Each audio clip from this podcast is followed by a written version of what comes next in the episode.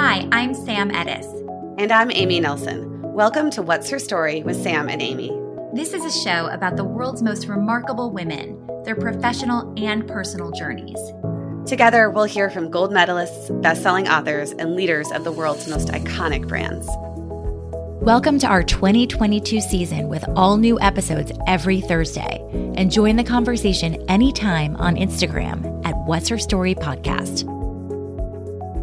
Today, we bring you the story of Amanda Knox, a Seattle college student who spent almost four years in an Italian prison following her wrongful conviction for the 2007 murder of Meredith Kercher, a fellow exchange student with whom she shared an apartment.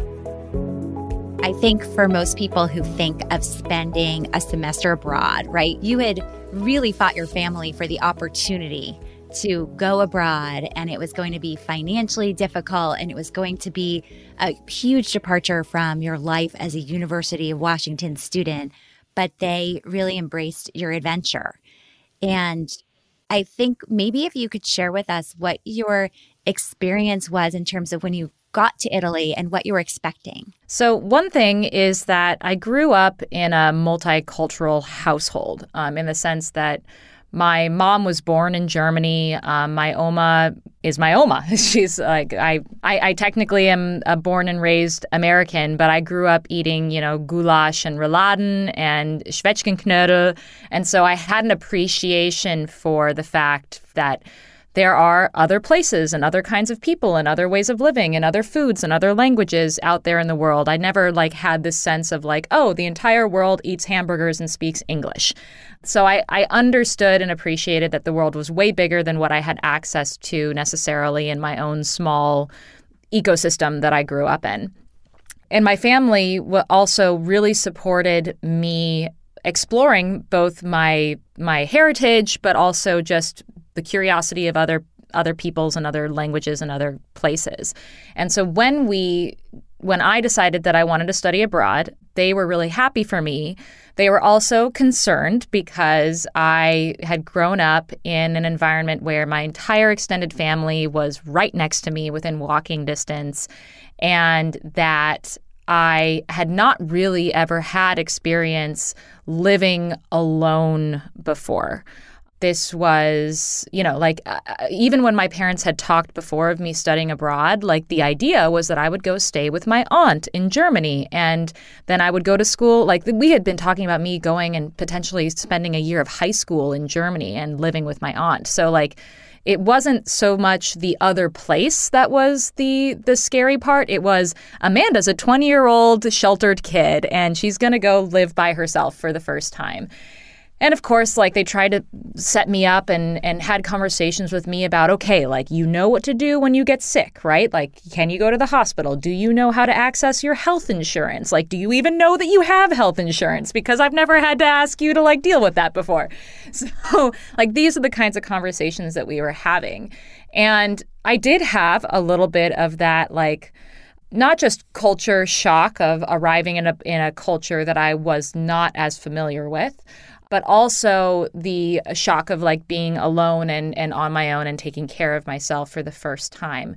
I had this feeling of like, I have to be the adult and, and take care of myself and be a go-getter and da, da, da, um, so like the first thing I did was um, very studiously went right to school, signed up for my classes, got my visa. Like I I did bu- bu- bu- bu- bu, the checklist. I even got a little like side job so that I would have like spending money and got myself an apartment. Like it was all happening, and I all I felt very very large and in charge. Like i was a responsible person and you know my parents worrying was clearly not an issue.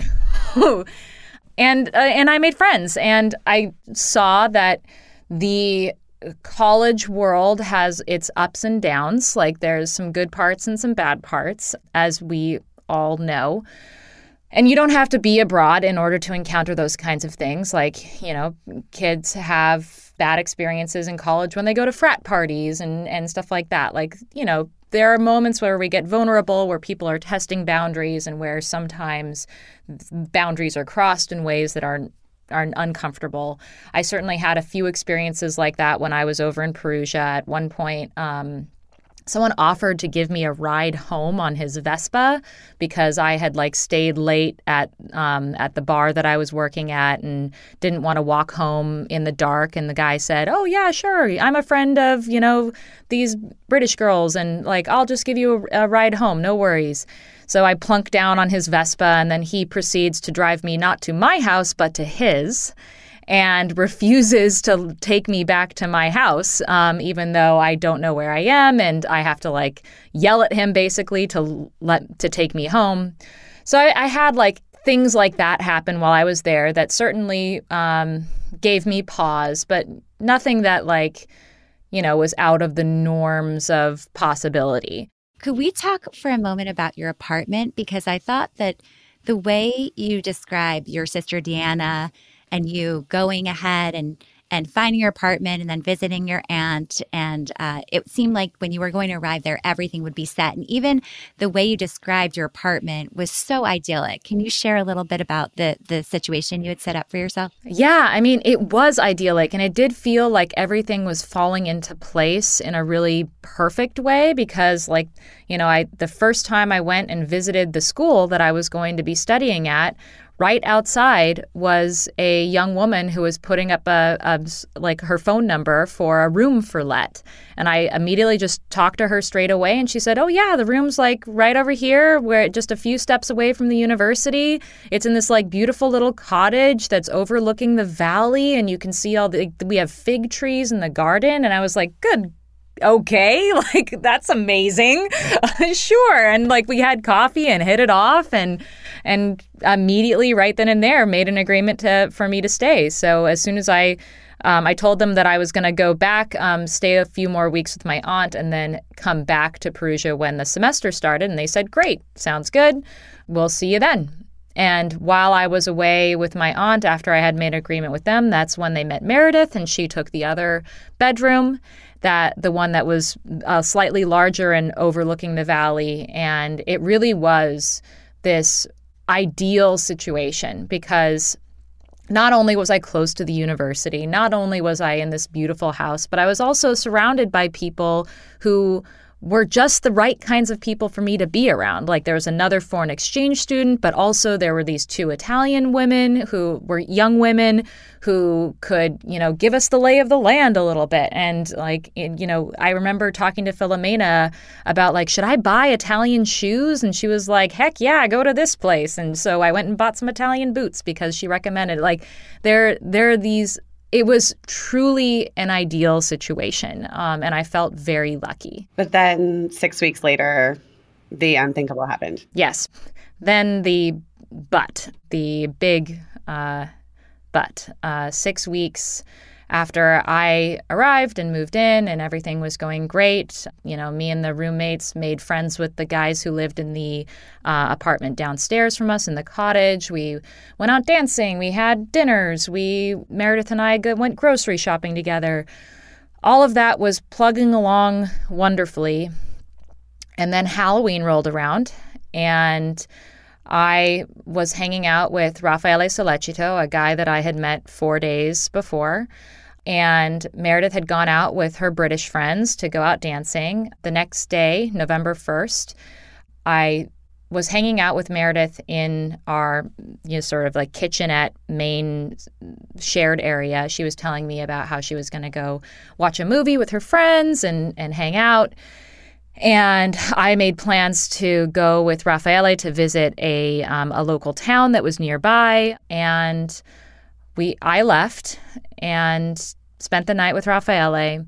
The next day, I come home and find that my house is a crime scene because a local burglar broke into our home and slowly over the course of the day I realized that not only has our house been broken into but Meredith has been murdered and that is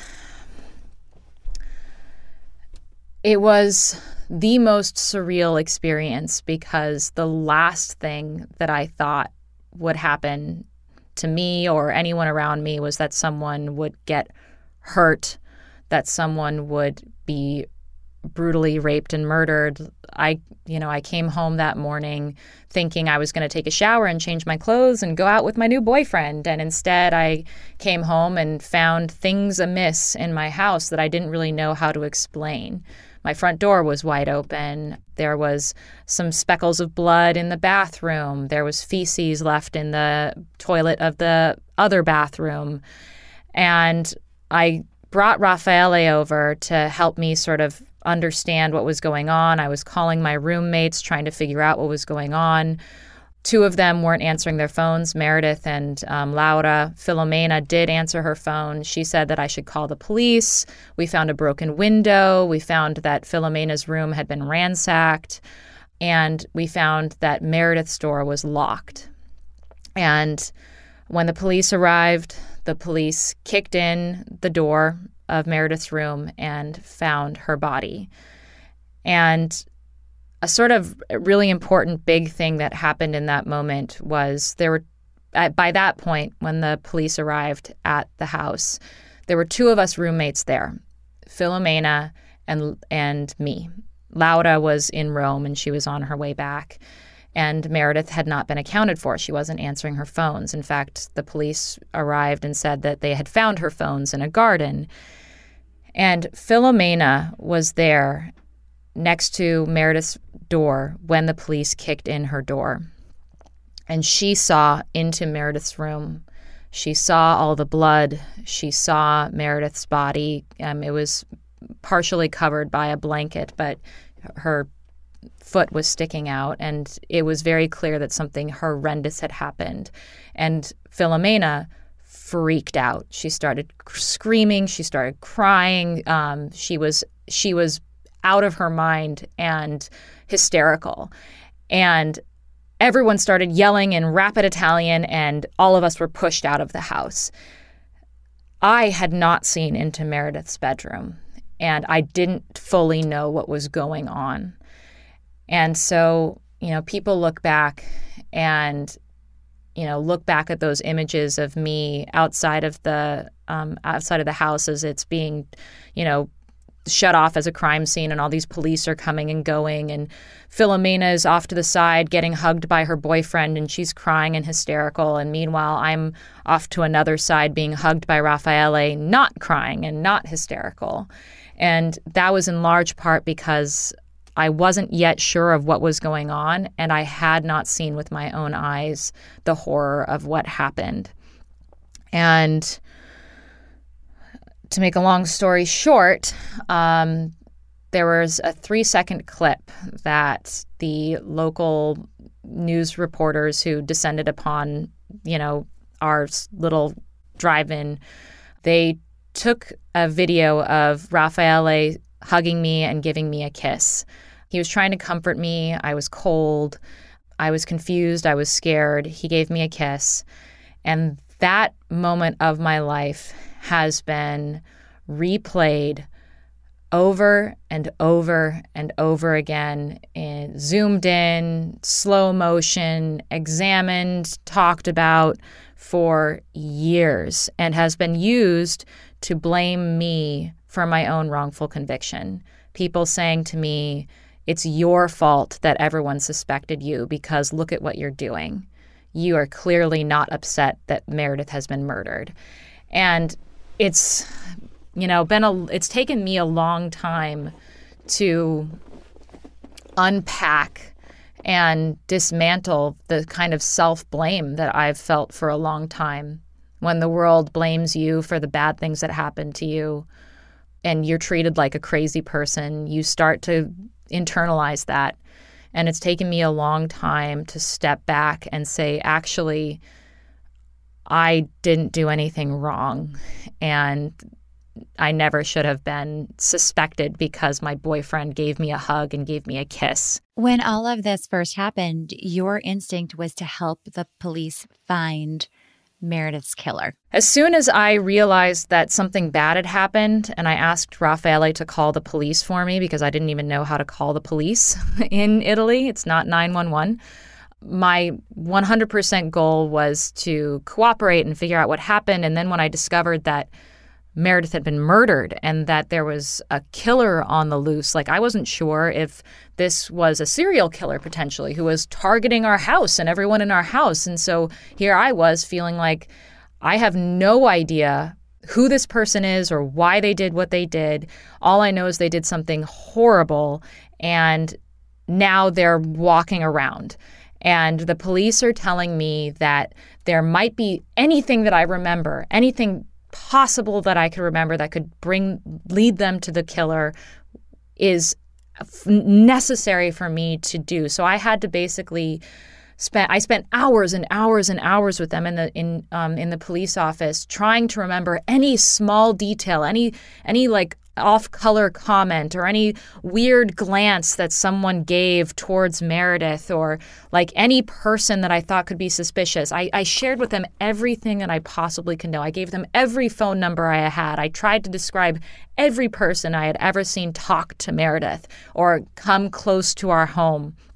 I, I tried to think of anything. And the scary part was like, at that time, I had no idea who could have done this. Like, there, it, yes, there were some of those like weird moments, like that guy who brought me on his Vespa to his house. I brought him up to the police and I was like, here, there's a guy, I don't really know what his name is, but like he brought me on his Vespa and like maybe he had something to do with it. He knew where my house was. Like I was thinking of anything, but I could not imagine who would want to hurt Meredith. Like it was beyond me because I had Meredith was a really sweet person. She had lots of friends. Like it, it just didn't make any sense, which was made it even scarier. But here I was thinking, the police are telling me anything you can remember because you're Meredith's roommate and because you're Meredith's friend and because you came home and discovered the crime scene, you are our most important witness. You are the most important person to this investigation. We need you. So I sub- I submitted myself to hours and hours of questioning when they asked me to come back to the apartment and look through our our kitchen drawers to like see if there were any knives missing. I did that. I did everything that they possibly asked me to do, even when it felt like I was being pushed um, in an unfair way. Like I was being asked the same questions over and over and over again. And and it was not, you know, I was often doing it with people who didn't really speak English very well, and I didn't speak Italian very well. So a lot of time I felt like there were misunderstandings happening. And Meanwhile, I had no idea that my phones had been tapped and that the police were listening to every conversation I had with my mother. And my, they knew that my mother was planning on arriving in Italy to help me find a place to stay. And the day before that she was due to arrive, they called me in for an overnight questioning, they called it. It was an overnight interrogation where they proceeded to lie to me, to slap me, to keep me awake through the night until I broke and I was willing to sign statements implicating myself and others in the crime. And now for a quick break. My dad works in B2B marketing, but I never really knew what that meant. Then one day, my dad came by my school for career day and told everyone in my class he was a big MQL man. Then he just kept saying things like, the more MQLs, the better, over and over. My friends still laugh at me to this day. I think it means marketing qualified lead. One thing's for sure I'll be known as the MQL man's kid for the rest of my days. Why couldn't you just be a fireman or a lawyer? Why? You ruined my life, Dad. Not everyone gets B2B, but LinkedIn has the people who do. And with ads on LinkedIn, you'll be able to reach people based on job title, industry, likelihood to buy, and more. Start converting your B2B audience into high quality leads today. We'll even give you a $100 credit on your next ad campaign. Go to linkedin.com slash customer to claim your credit. That's linkedin.com slash customer. Terms and conditions apply. LinkedIn, the place to be, to be. Your previous boss, Patrick, the situation with you kind of being forced – to point your finger at anyone at that point. You'd been basically beaten by the police, both mentally and physically. They kept you up all night. They created a, a situation where you were literally mentally ill, I mean, with insomnia and pain. And they found this text on your phone that had said, from Patrick saying you did not need to go to work that day. And you said, see you later. Great. Have a good evening, which is a very American term for see ya, bye. And they interpreted Ciao, it yeah. as you are going to see Patrick that night. Yeah. And what's interesting is like they didn't know who Patrick was. They just knew that there was a person on my phone who was named Patrick who they didn't even have his text message from me because I, I think my phone automatically deleted it. But they had my response to him, which was to say, Oh, have a good night. See you later. And they interpreted that to mean I was making an appointment with Patrick the night of the murder. And when I didn't tell them that I had met with Patrick the night of the murder, in fact, I said I did not meet with anyone the night of the murder, they said, You are either lying or you have amnesia.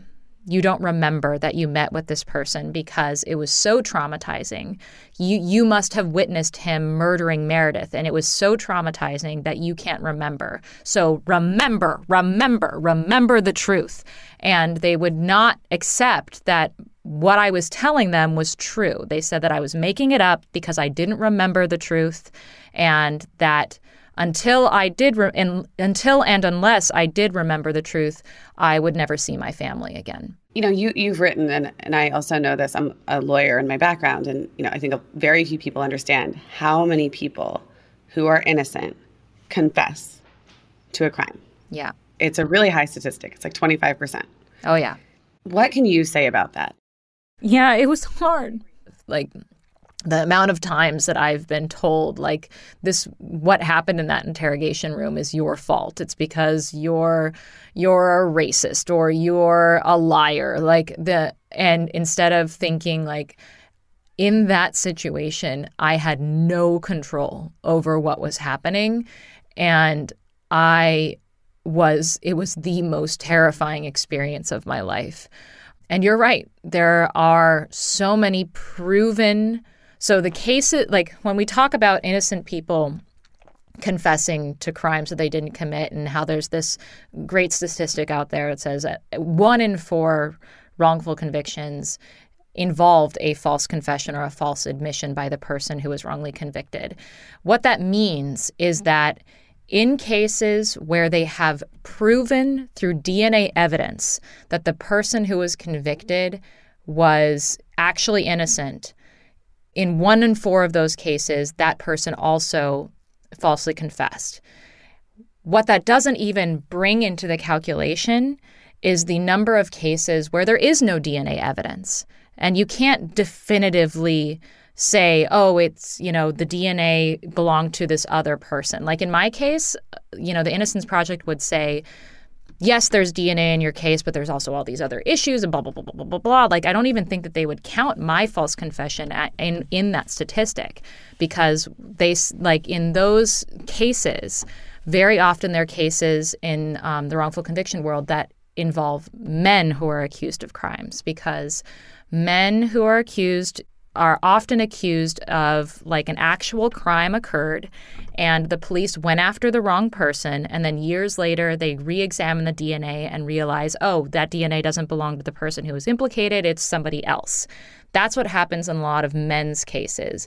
In most women's cases it's that's not how women are convicted. Most women are convicted of things that were not crimes in the first place. So a great example of this is their children die of they fall off uh, out of a tree or they have some disease that no one was aware of. The kid dies and that accidental or natural death is said to be a criminal act that the mother murdered her children.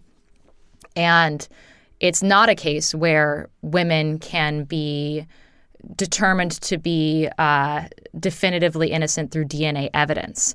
Instead, what you have to do is prove that it wasn't a crime.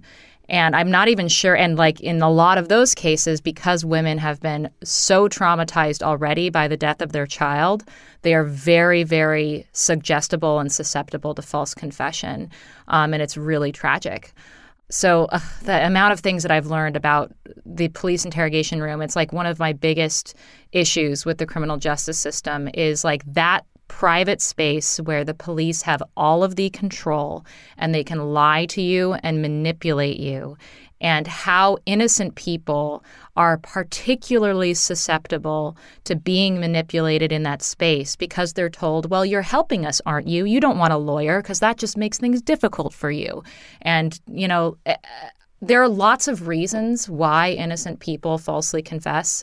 Like one of them is they just think they're being railroaded and that no one will believe them that they're innocent. And so they just say, okay, if I say that I'm guilty, maybe I'll get a lesser sentence. And it's just a logical calculation. Like they see that they're being wrongly convicted, they see that they're being suspected, that no one believes them, and they think if I go in front of a judge and a jury, no one's going to believe me, so I'm just going to say that I did it and hopefully get some mercy. Other people confess um, wrongfully because they're trying to save someone, they are trying to protect someone. And then there are those of us, like myself, who falsely confess because we were coerced, because the police either made us believe that we were involved in the crime by telling us that we have amnesia, that we blacked out, like the and and then implant a kind of false memory. They suggest to us what might have happened, and then we say, "Okay, yeah, sure, that's what happened. I think I'm remembering that now." Like that is the other side of it. And that is the most dangerous one because if you make someone feel crazy and you make someone believe even just for a brief moment, that they're eh, they might like basically that what you are saying is true is true and not what they know to be true. People don't know how to interpret that in a courtroom. A jury doesn't know what it feels like to be made to feel crazy and to say things that you don't really believe and don't really remember. And it is devastating to wrongfully convicted people when, when they take it to the courtroom. And it was devastating in my own case. And now for a quick break. This podcast is sponsored by Ramp. Are you the decision maker in your company? Consider this. For the first time in decades, there's a better option for a corporate card and spend management platform. Meet Ramp, the only corporate card and spend management system designed to help you spend less money so you can make more. Most corporate credit cards offer points as incentives, but those points amount to less than their worth in real cash value. Ramp's business cards offer you cash back, real money in your pocket. Plus, you control who spends what with each vendor. And Ramp's software collects and verifies receipts automatically, which means you'll stop wasteful spending and close your books in hours instead of days. Businesses that use Ramp add up to 5% to their bottom line the first year. If you're a decision maker, adding Ramp could be one of the best decisions you've ever made. And now get $250 when you join Ramp for free. Just go to ramp.com slash easy. Ramp.com slash easy. R-A-M-P.com slash easy. Cards issued by Sutton Bank and Celtic Bank members FDIC terms and conditions apply. At what point did you realize you were going to jail for a crime you didn't commit? I had already been in jail for a few days. So even after they put handcuffs on me, even after they had stripped me naked and photographed my entire body and brought me to a prison cell, the entire time they never told me that I was suspected of being involved in Meredith's murder. They always, always told me that I was a witness and that they were taking me somewhere for my own protection and that I would see my mom momentarily. So I spent a few days in prison before I was brought in front of a judge for the first time. And it was that judge who finally told me, You are suspected of murdering Meredith Kercher. How do you plea? And that was the first time I ever met my lawyers. I still hadn't seen my mom. It sounds stupid, um, but like I had a, I literally jaw drop because like that was not what the police had told me. That was not what I understood to be happening. I was shocked, but I was also trapped. And there was, I no longer had a voice. I, I kind of never had a voice and a say of, over what was happening to me, but that's when I really, really understood like, the police were ne- never believed me, and I was I was brought through something. I was coerced, and now here I am, and I don't understand why. You spent the next four years in prison for a crime you didn't commit. How did you get through those four years? It's always difficult for an innocent person. It was really interesting because it's not like we didn't know what happened to Meredith. Like, this was one of those weird wrongful conviction cases where the person who actually raped and murdered her was discovered. And there was plenty of evidence against him from very early on, not immediately, not before I was arrested, but within weeks after I was arrested, there was DNA and there were fingerprints and there were footprints, and all of them traced back to this local burglar named Rudy Guede, who had a history of breaking and entering into people's homes. And he had fled the country. When they recaptured him, he had wounds on his hands from being cut from the struggle. Like he he there was just there was his DNA inside Meredith's body, inside of her purse where her money had been stolen. Like there was all of this his his it was his feces that was found in the toilet. Like it his DNA and evidence against him was everywhere. And so that was within weeks of me being arrested. And so I spent the first two years of my imprisonment leading up to the final verdict in my case thinking, this has all been a big misunderstanding. Like, we know what happened. We know who did this. It's not like, you know, there's confusion. Like, uh, you know, there's no DNA evidence placing me in the scene of the crime. Like, let's, it's obvious what happened. Like, I don't understand why the, the, prosecution is pursuing a case against me when there's no evidence, but you know, clearly they arrested me, so they're pursuing this case and they feel like they have to. Maybe, like, who knows? It was surreal to me that the prosecution decided to continue with this case regardless of what the evidence said. But a deep, deep part of me was not just hopeful, but certain that the rest of the world saw through this, that ultimately the truth would win out, and that common sense would would lead to a just outcome in this case.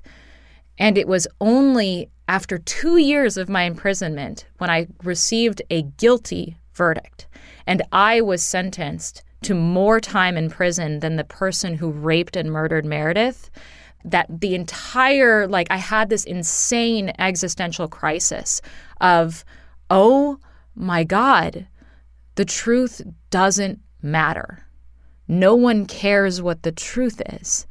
And so, this life that I have been living, that I feel like it was this sort of limbo space where I'm waiting to get to relive my life again, that's not what this is. This is my life now. Like, my identity and my life is the world thinks I'm a monster and treats me like a monster and locks me away as a monster. And that's my life. And I'm 22. So I had to start thinking how do I live that life? How do I make that life worth living? And a lot of that just meant looking around me, looking at this very sad um, space around me, this very limited space around me, full of broken and, and hurt individuals who had hurt other people and and thinking like, okay, this is my community now. What is my role in this community? What what can I offer this community? And so I, I figured that out. I realized that I was one of the only people in that who was a prisoner who could read and write. I was one of the people who was fluent by that point in Italian and English, and so I could serve as a translator. I spent a lot of time reading and writing letters to family and trying to feel like that was enough. I think a lot of people would give up.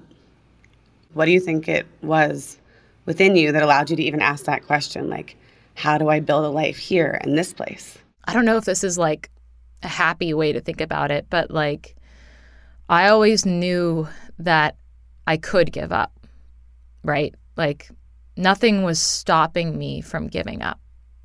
And if I really, really wanted to, I probably could have figured out a way to kill myself.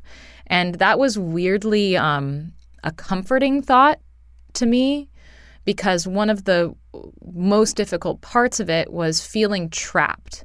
Like I was not just trapped in a prison cell and not just trapped by these circumstances, but I felt trapped in my own life. I feel like I didn't have control over who I was to the world anymore. And so, like, feeling trapped was one of the worst ex- like feelings about it. And so I, I allowed myself to acknowledge that in a fundamental way in a very physical way i'm not necessarily trapped. I can always escape in this one way. The other way was to realize that there were like i was very very aware acutely aware of what had been taken from me and that made me acutely aware of what hadn't been taken from me. And the thing that hadn't been taken from me was my own mind.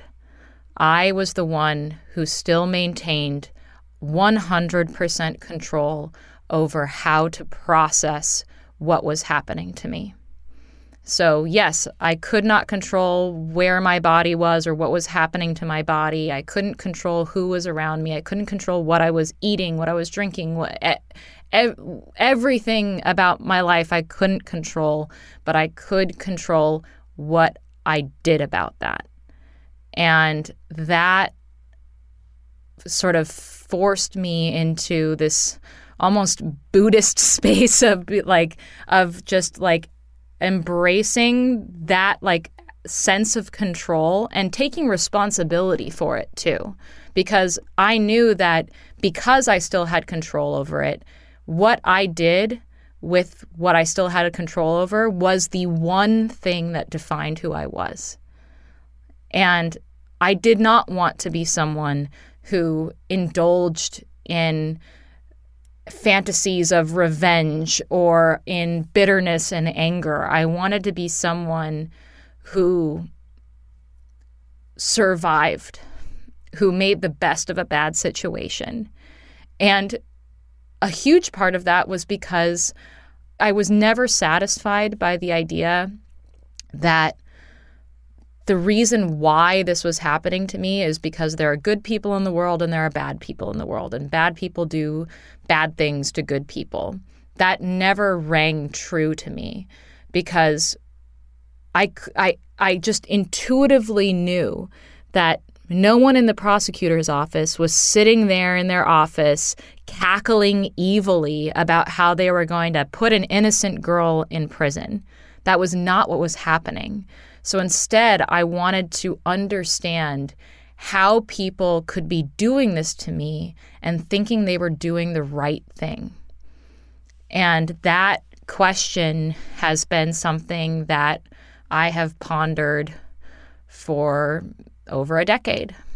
And it is alongside the question of how do you regain agency over your own life when it is drastically limited, and how do you reclaim your identity after it has been so completely stolen. One of your uh, fellow prisoners who you were close with called your optimism kind of like a Disney like optimism, how you see the yeah. world.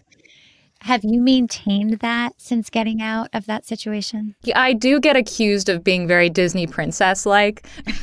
Um, like and and for like funny little things too. Like you know, what you know when you're like walking along, like walking outside, and like someone is walking their dog, or like there's a cat in a yard, and like sometimes the dog or the cat will just like run away when they see you. Animals don't run away when they see me; they always come to me. So in a weird like you know Snow White effect kind of thing. Like I don't know what to attribute that to, but like it's I have like a weird like animal cuddle superpower for some reason.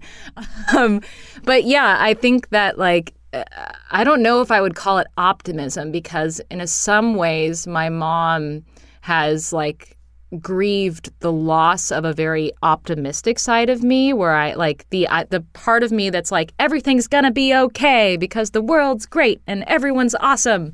Like that part of me that was a huge part of me as a child and as a young adult before all of this happened. That is not quite me today. Like I I regularly experience sadness in a way that I haven't bef- I didn't before and like grief is not just a thing that happens to you but it's an ongoing companion that that you carry with you always but that isn't to say that I don't think that there is a way to live not just you know survive but to like live well with grief and to be a better person because of grief. I do think that that is not just possible, but like an opportunity that I always want to grasp. Stay tuned for part two next week. We'll hear about Amanda's struggle to lead a normal life, how some people will always see her as guilty, how she met her husband, motherhood, and more. Thanks for listening to What's Her Story with Sam and Amy. We would so appreciate if you would leave a review wherever you get your podcasts. And of course, connect with us on social media at What's Her Story Podcast. What's Her Story with Sam and Amy is powered by my company, The Riveter, at theriveter.co, and Sam's company, Park Place Payments, at parkplacepayments.com. Thanks to our producer, Stacey Para, our social media manager, Phoebe Crane Fuss, and our male perspective, Lou Burns.